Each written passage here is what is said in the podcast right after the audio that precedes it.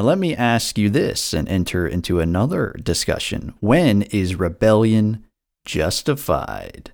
I would say that rebellion is justified when you have no other option, legal or otherwise. I can see why you'd say that, but are we really going to say that life under Great Britain was so terrible that revolution was simply choosing the option of self defense against the inevitable alternative of slavery and death? It's an exaggeration to say that there was no other option. What other option could they have pursued? Just living under the not bad conditions that they were living under. That would be an option. Continue to pursue their interests and push for some form of uh, representation. And just suck it up. I mean, I'm going to talk about it a little later, but lots of countries did do that and they turned out really well. Yeah, like Hong Kong. Hong Kong didn't turn out bad because of the British. I know, I know they've turned out bad because of the Chinese. That's a, that was a low blow, and it was totally off base. But I don't know. That's the first thing that came to my mind. What about India? Well, India is an example of a more violent mm-hmm. um, interaction for you know secessionism.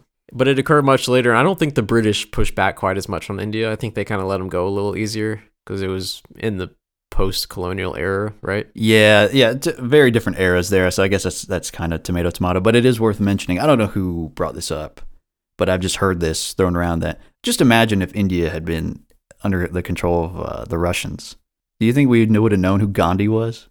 Like it's only because the British were actually pretty decent to these people that they allowed Gandhi to exist and to actually protest. So something to think about there. Yeah, India was almost communist at one point. They were socialist in the 60s, 70s, 80s, I think. And it's hard to compare India with America. They're so different. They are. Uh, the colonists and their representatives had requested time and again the chance to have a say in England's lawmaking. They were rejected. So I guess that was one of the the pathways that they just tried to take. They tried to just request, "Hey, let us have a say. Not a big say, just a say." And England said, "Nope." Yeah, that's fair. Uh, Britain could have compromised some and continued to let them mostly govern themselves. That's my general opinion on every government anyway, but not just for colonies. Kind of should let local governments run as much as they can. So that's that's my response. When it comes to international politics, might makes right. If you have the will and the means to secure power for yourself, do it. All is fair. So, uh, in that sense, what America did whether we think it's right or wrong, whether it was justified in their laws or England's laws. This is international politics, baby. There's an ocean between those two places, the colonies and Britain. And what they decided to do is legit. Well, that's some BS. Uh, that justifies every evil thing that people have ever done to each other. You can use that argument to say, well, yeah, I punched you in the face, but I mean, in the end, I won, so I'm right. It, eh, but that's, uh, like I said, it's only in international politics yeah, within within a within a system of government, there's a set of laws, and you all both agree to them. And if you break the laws, okay, it's that's your issue. But there are no international law. Well, there are now, but there shouldn't be.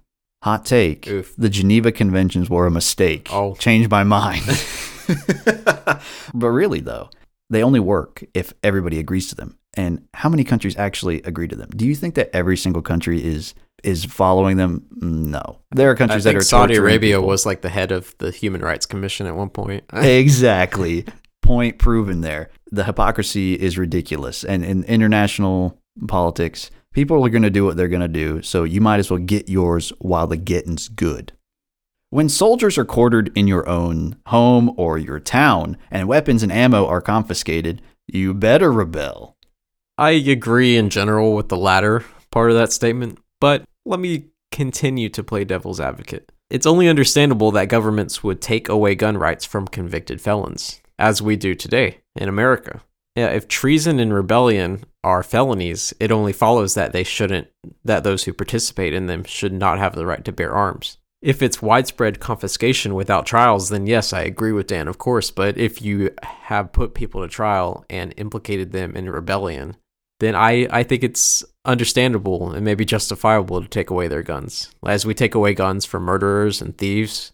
If you do it on a case by case basis, you're yeah, saying, of yeah, yeah, of course. If you if you're tried by a jury and you're found guilty of a felony, that's reason enough, and that's it's reason enough for our current legal system. we're the top gun rights country in the world. Hell yeah, brother. And I'd have to think about the quartering of the troops in a state of emergency. I'm not really sure. It seems like maybe in a state of emergency it could be okay for a little bit. Perhaps, and it's really not something we have to deal with anymore. So it's Well, it's because the Third Amendment protects us. The Third Amendment, the least known amendment out of all of. Well, yeah, it, it does protect us, but also just in general, there's really no conceivable need for there to be troops quartered in in like the inside of America. Because we have police and we have um, the National Guard set up and they have their own buildings. Yes. So there's no need to quarter people homes. It's just an un- unnecessary risk. Hmm And and there's really never going to be. Well, I say never. Never say never, as they say. There's probably not ever going to be a situation where we have foreign invaders on our actual soil in large enough numbers to need troops to be quartered in wherever they are. So probably a moot point. And here's my here's my best argument for the revolution here. It's better to nip an issue in the bud than to let it carry on for too long. Evan may argue that the revolution was an overreaction, but I see it as a perfect example of being proactive. What was to stop England from raising their taxes? 3% could have easily turned to 5% or 10%. The founders and the colonists at large were way smarter than we are today. Modern Americans are like, oh, you want half my paycheck? Okay, thank you, sir. May I have another? You got the virgin 21st century Americans and the Chad colonists. Fool me once, shame on you. Fool me, can't get fooled again. If the revolution hadn't happened, England would have continued to abuse the colonies. We could learn a thing or two from them. Just saying that 3% tax on tea is lower than all of our sales taxes, even just state sales taxes, Don't remind me. which applies to all sales, not just freaking tea. Just drink coffee or something. Jeez. I, I guess my overall objections can be boiled down to this. The colonists were overreacting big time. American history since the Revolution has been rife with abuses that the revolutionaries fought against. And people should follow lawful authority. I know you're going to disagree with that point. Since the British were the ones who chartered the colonists to go to North America, and Britain had been considered their mother country and protector, we must conclude that Britain was the lawful and legitimate authority of the North American colonies. Perhaps.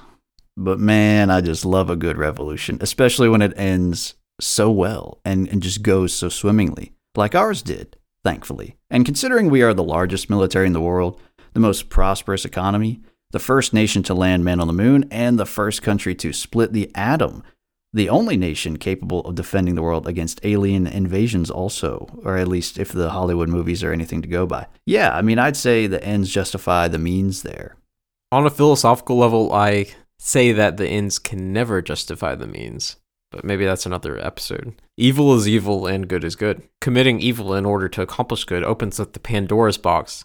And this philosophy has been used by every tyrant to justify their actions. That being said, America's revolution was probably the most successful in history, maybe ever.